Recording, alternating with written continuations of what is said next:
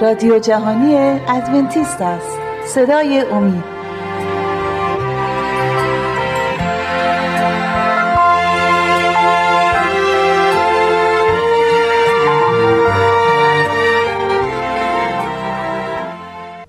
درود بر شما بینندگان صدای امید. خوشحالیم که بار دیگر مهمان خونه های شما هستیم و در خدمت شما عزیزان خواهیم بود. این بار از سری برنامه های حکایت های پنداموز مسیح این بار از مروارید انتخاب کردیم برای شما. از کتاب متا فصل 13 آیات 45 و 46 کتاب. همچنین پادشاهی آسمان مانند تاجری است جویای های نفیس. پس چون مروارید بسیار با ارزشی مییابد می‌رود و آنچه دارد میفروشد و آن مروارید را می‌خرد. بردا شباز عزیز خیلی خوش اومدید به برنامه. ممنون میشیم اگه در مورد این دو تا آیه توضیحات مختصری بدید تا بعدا سری سوالهایی که آماده شده از شما بپرسید عرض سلام و سپاسگزارم که می‌تونیم امروز باز با هم در کتاب مقدس صحبتی داشته باشیم. آیه که شما بهش اشاره کردید در متای 13 می‌تونیم این آیه رو از دو زاویه بهش نگاه بکنیم.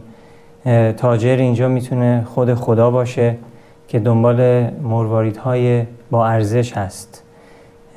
و وقتی که اون مروارید رو پیدا می‌کنه هرچی داره رو میفروشه که بتونه اون رو بخره. خدای آسمان خدای بزرگ پدر آسمانی ما به این قصد بود که پسر یگانش رو فرستاد و بالاترین بها رو داد که انسان رو برگردونه به خانواده آسمانی.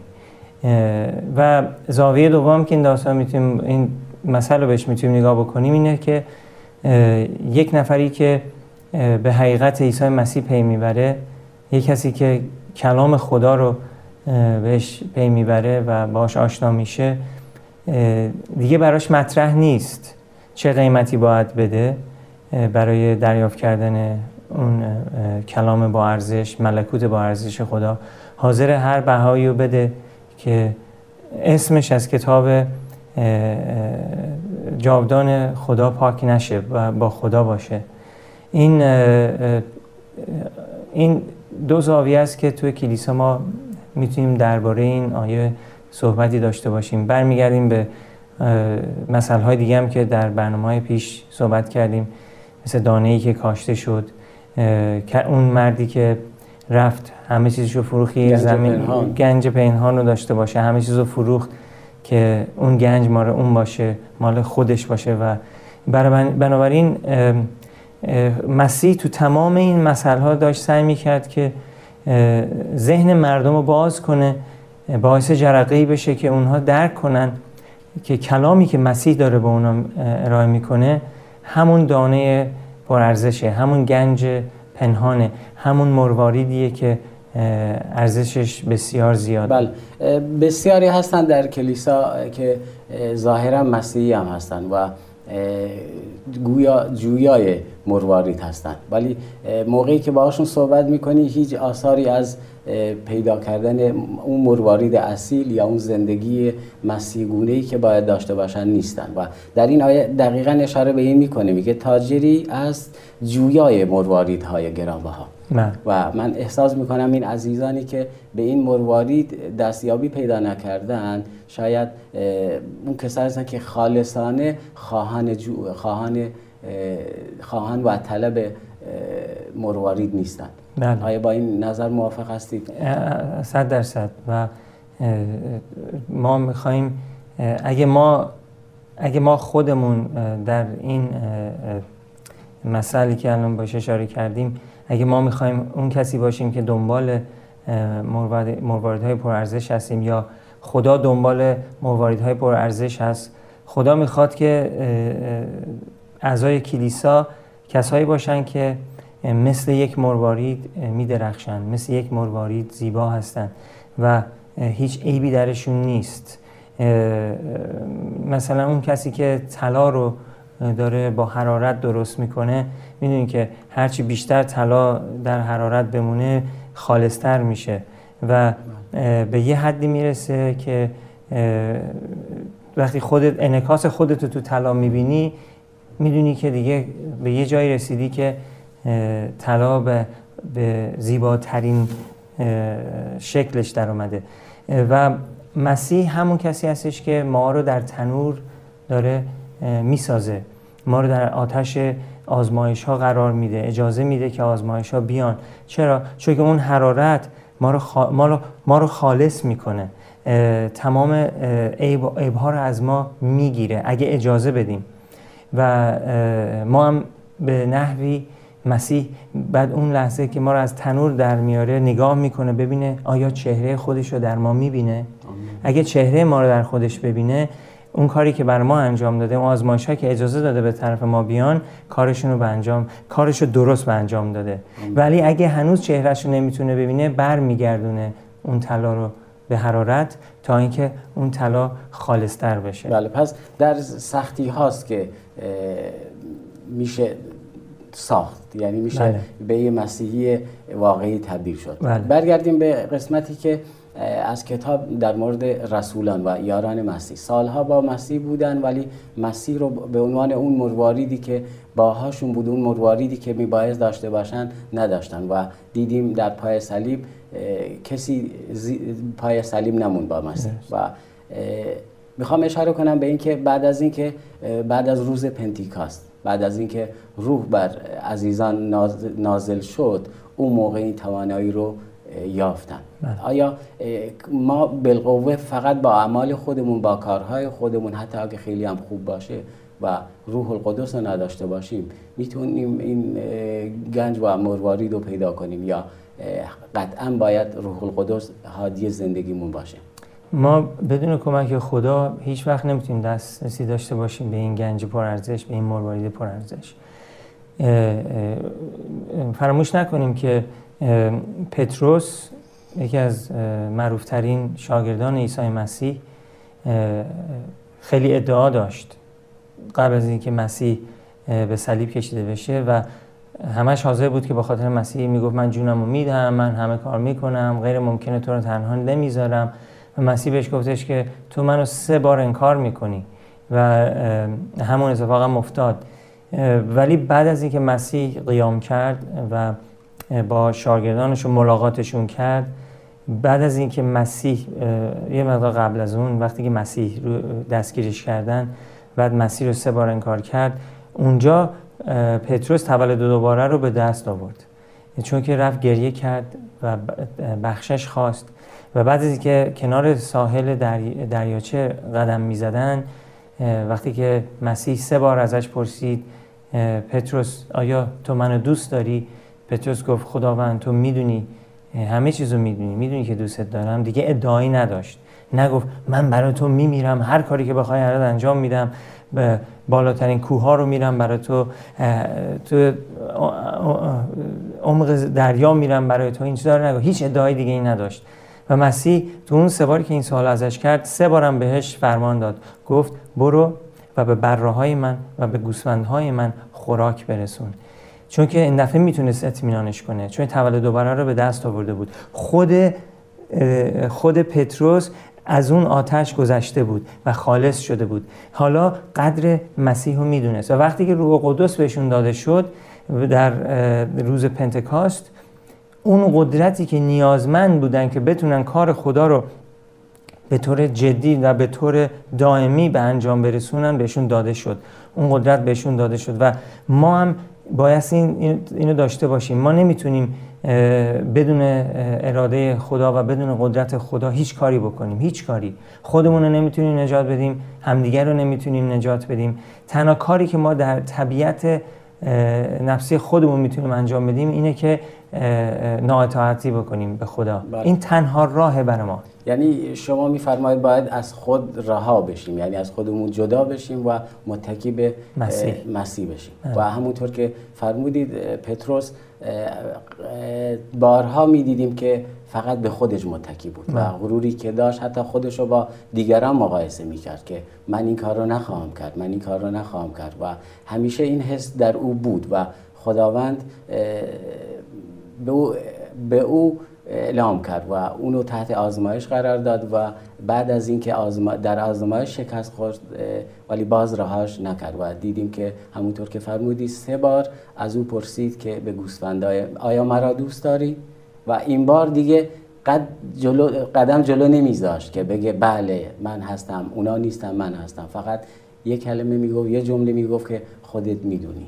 بله یعنی از قلب من آگاهی. یعنی همه چیز رو واگذار کرده بود به مسیح. و کاش ما همینطوری ادامه بدیم و به این صورت بریم جلو. پس همه کارها رو خود مسیح که شروع کرده خود اون نیز به پایان خواهد برد. بله. اونطور که اشاره کردید مفهوم این دو تا مفهوم در این مثل می‌تونه باشه. یکی اینکه ما به دنبال مسیح هستیم و مسیح مرواریده و دیگر اینکه مسیح به دنبال ما هستش. نه. و ما نمی‌تونیم همه دارایی هامون رو بدیم یعنی به صورت مال به صورت پول نمی‌تونیم این مروارید گرانبها رو بخریم. بلکه مسیح از ما انتظار داره که از خودمون رها بشیم و هر آنچه که در درون داریم به خداوند بدیم و خداوند در قلب ما ساکن خواهد بله. شد. بعد میگردیم به قسمت بعدی که مسیح به دنبال ما بود. آیا در این مورد آیه هایی داریم که بیان کنه که مسیح از اول آنچه داشت رها کرد؟ چون مسیح قدر و منزلتی که داشت در ملکوت آسمان همه چیز رو رها کرد و از آسمان به زمین اومد. جسم فانی رو پوشید با اینکه براش خیلی سخت بود از یه دنیای دیگه از کنار پدر جدا بشه و بیاد در این دنیای فانی ساکن بشه در جسم فانی در جسم گناه آلود ساکن بشه و به دنبال انسان ها بگرده به دنبال انسان هایی که خودش خالق اونها بود و حالا گنجی است برای خودش. در مورد این قسمت نیست چون در این قسمت فرصت کوتاهه. ممنون میشیم که در فرصت بعدی این موضوع پیگیری کنیم و مزاحم شما بشیم. بینندگان عزیز تا شما استراحتی بکنید و من در خدمت برادر شعباز نیز استراحتی کرده باشیم. شما عزیزان به خداوند میسپارم.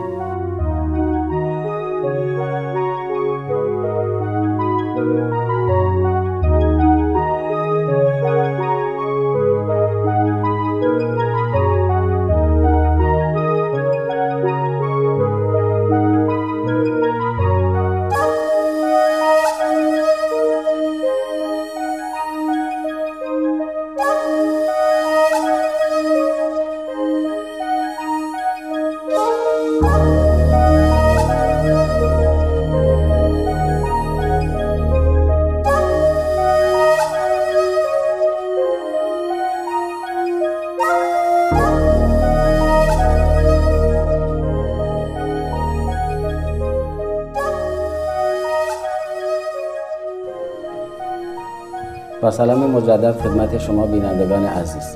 موضوع برنامه رو ادامه میدیم با برادر شعباز برادر شعباز عزیز در قسمت اول برنامه توضیح دادیم که مروارید می‌تونه دو جنبه داشته باشه. مروارید و تاجر. بار اول تاجر می‌تونه انسان ها باشند که به دنبال مسیح هستند و بار دوم که مسیح می‌تونه تاجر باشه و به دنبال مروارید هستش. در قسمت اول می‌تونیم توضیح بدیم هر انسانی که می‌خواد مسیح رو پیدا کنه و خداوند رو پیدا کنه باید موقعی که پیدا می‌کنه هر آنچه که داره به دور میریزه. و مثال این می‌تونه باشه موقعی که یه نفر داخل یه قایقی یا یه کشتی هستش و در طوفان گیر کرده و برای نجات خودش هر چیزی رو که داره باید داخل آب بریزه. به دور بریزه واسه اینکه خودش رو نجات بده. و در بین اشیایی که داره داخل کشتی مروارید یا چیزهایی که گرانبهاست برای خودش نگه میداره. و چنین نیست هست. موقعی که کسی که مسیح رو پیدا می‌کنه در زندگی خودش تمام باورها عقاید و هر آن چیزی رو که در گذشته داشته به دور میریزه چرا که مروارید گرانبهایی رو که داره با خودش حفظ کنه. در قسمت بعدیش در مورد اینکه مسیح دنبال مروارید ها بود. اگه توضیحی دارید می‌تونید برای بینندگان بفرمایید. خب داشتیم صحبت می‌کنیم درباره یک کار خدا که خودش می‌خواست مرواریدها رو پیدا بکنه مروردهای پر ارزش. خدا در نتیجه اول خدا اون تاجره. خب خدا بودش که این کار رو شروع کرد. خدا نیمد دنبال ما چون که ما التماس کردیم گفتیم که ما رو فراموش, فراموش نکن بیا دنبال ما هم باش. ما هم تو رو نیاز داریم. نه کتاب میگه قبل از که ما اصلا می‌دونستیم چیزی موقعی که دشمن خدا بودیم خدا پسر یگانش رو فرستاد که برای ما مت بشه. بله. پس ما عکس عمل ما این نیستش که سپاس که صدای ما رو شنیدی اومدی دنبال ما. نه. سپاس که آمدی وقتی که ما دنبال تو اصلا نبودیم. از تو چیزی نمی‌خواستیم. دشمنت بودیم. دنبال دنیا و, و کارهای دنیوی بودیم. اون موقع تو اومدی سراغ ما. اون موقع اومدی دنبال ما گشتی. اون موقع اومدی ما رو از ته دریا کشیدی بیرون و نجات به ما بخشیدی. یوحنای 3 16 و 17 دو تا آیه بسیار زیبایی هستن که درباره این حقیقت با ما صحبت می‌کنن. بله. اجازه, اجازه میدیم من بخونم. یوحنای باب 3 آیات 16 و 17 رو برای شما عزیزان می‌خونم. زیرا خدا جهان را آنقدر محبت کرد که پسر یگانه خود را داد تا هر که به او ایمان آورد هلاک نگردد بلکه حیات جاویدان یابد. زیرا خدا پسر را به جهان نفرستاد تا جهانیان را محکوم کند بلکه فرستاد تا به واسطه او نجات یابند. آمین. این دو تا آیه نمی‌تونیم جداشون کنیم چون خیلی مواقع خیلی فقط 16 رو می‌خونن 17 رو نمی‌خونن. اینا با همدیگه دست به دستن. پس خدا قصد محکوم کردن دنیا رو نداشت. بله. می‌خواست نجات رو بیاره. و ما بایستی آماده باشیم که اینو قبول کنیم که خدا همون تاجریه که دنبال مرواریدی های پرارزش میگرده. پس اگه مروارید پرارزش هست پس صد درصد بایستی مرواریدی هم باشه که ارزشی نداره یا کم ارزشه یا مقایسه می‌کنیم کیفیتش به خوبی بعضیاش نیست. پس خدا دنبال های میگرده که کیفیت عالی داشته باشن صد درصد و و, و پرارزش باشن. توی این مسئله که مسئله که مسیح به ما زد ما می‌بینیم که خدا همینجوری چشاشو نمیبنده دستشو می‌کنه تو دریا میگه حالا ده تا مروارید در بردم ده تا رو می‌برم ملکوت. نه باز می‌کنه صدف رو نگاه می‌کنه مروارید و, و می‌بینه اون صدف ها ماییم نه اون مروارید. اون مروارید شخصیت ماست. بله. خدا دنبال شخصیت میگرده. چیزی که ما تو از این دنیا هیچی با خودمون نمی‌بریم به ملکوت. تنها چیزی که با خودمون می‌بریم شخصیتیه که از نو ساخته شده باشه.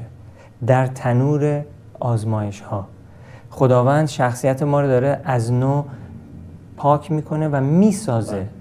و هیچ کس نیستش که خوب باشه. همه گناهکاریم. همه با گناه به دنیا آمدیم بله. همه با گناه هم از این دنیا میریم. مگر اینکه ما در مسیح باشیم. مسیح ما رو اون مرواریدی می‌کنه که بایستی باشیم. در میاره پاکش می‌کنه. تمیزش می‌کنه. هر کاری که باید انجام بده انجام میده که ما اون مروارید خالص باقی بمونیم. بله. جا داره در مورد همین که فرمودید اشاره بکنیم به زکریا فصل 9 آیه 16 خداوند در, اون در اونجا میفرماید در آن روز یهوه خدای ایشان آنان را همچون گله‌ای که قوم او باشند نجات خواهد داد و آنان همچون نگینهای تاج بر سرزمین او خواهند درخشید. و در قسمتی دیگر در کولسیان صحبت از این میشه که مسیح همان نگینیه که شما دنبالش هستید. در قسمت اول فرمایشاتون اگه اجازه بدید این آیه با بینندگان عزیز داشته باشیم. از کولسیان باب دو آیات یک تا سه رو برای شما عزیزان می‌خونم. پس می‌خواهم بدانید که به خاطر شما کسانی که در لاودیکی هستند و برای همه آنان که روی مرا ندیدند چه مجاهده ای دارم. تا دلگرم شده در محبت متحد گردند و از همه غنای فهم و درکی کامل برخوردار گشته راز خدا یعنی مسیح را بشناسند که در او همه گنج های حکمت و معرفت نهفته است. آمین. برادر عزیز شما فرمودید در مورد اینکه همه ماها با گناهامون به اون دنیا میریم. و در مورد همین لاودیکیه نیز در مکاشفه بحثایی هستش. ممنون میشیم اگر در مورد این دوتا رو به هم رب بدید و با بینندگان عزیز در میان بذارید. خب اینجا خدا داره با کلیساش صحبت می‌کنه و ما باید کلیسا بایستی همیشه اینو بدونه که اینجا مروارید آیا کلیسا رو داره صحبت می‌کنه؟ بله بله. و از ما هم کلیسا اون نگین های تاج مسیح خواهند بود تمام اعضای کلیسا. مثل نگین های تاج می درخشند در ملکوت خدا. و کلیسا هم بایستی دنبال اون موارد پرارزش باشه که شخصیت خدا خود خدا.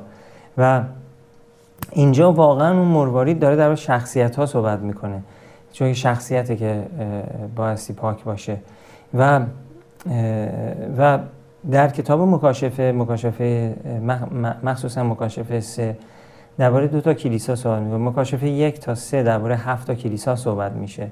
این هفت کلیسا هفت تا کلیسایی بودن که در اون ایامی که یوحنا کتاب مکاشفه رو نوشت وجود داشتن. بله. در در آسیای غربی که ترکیه امروز میشه.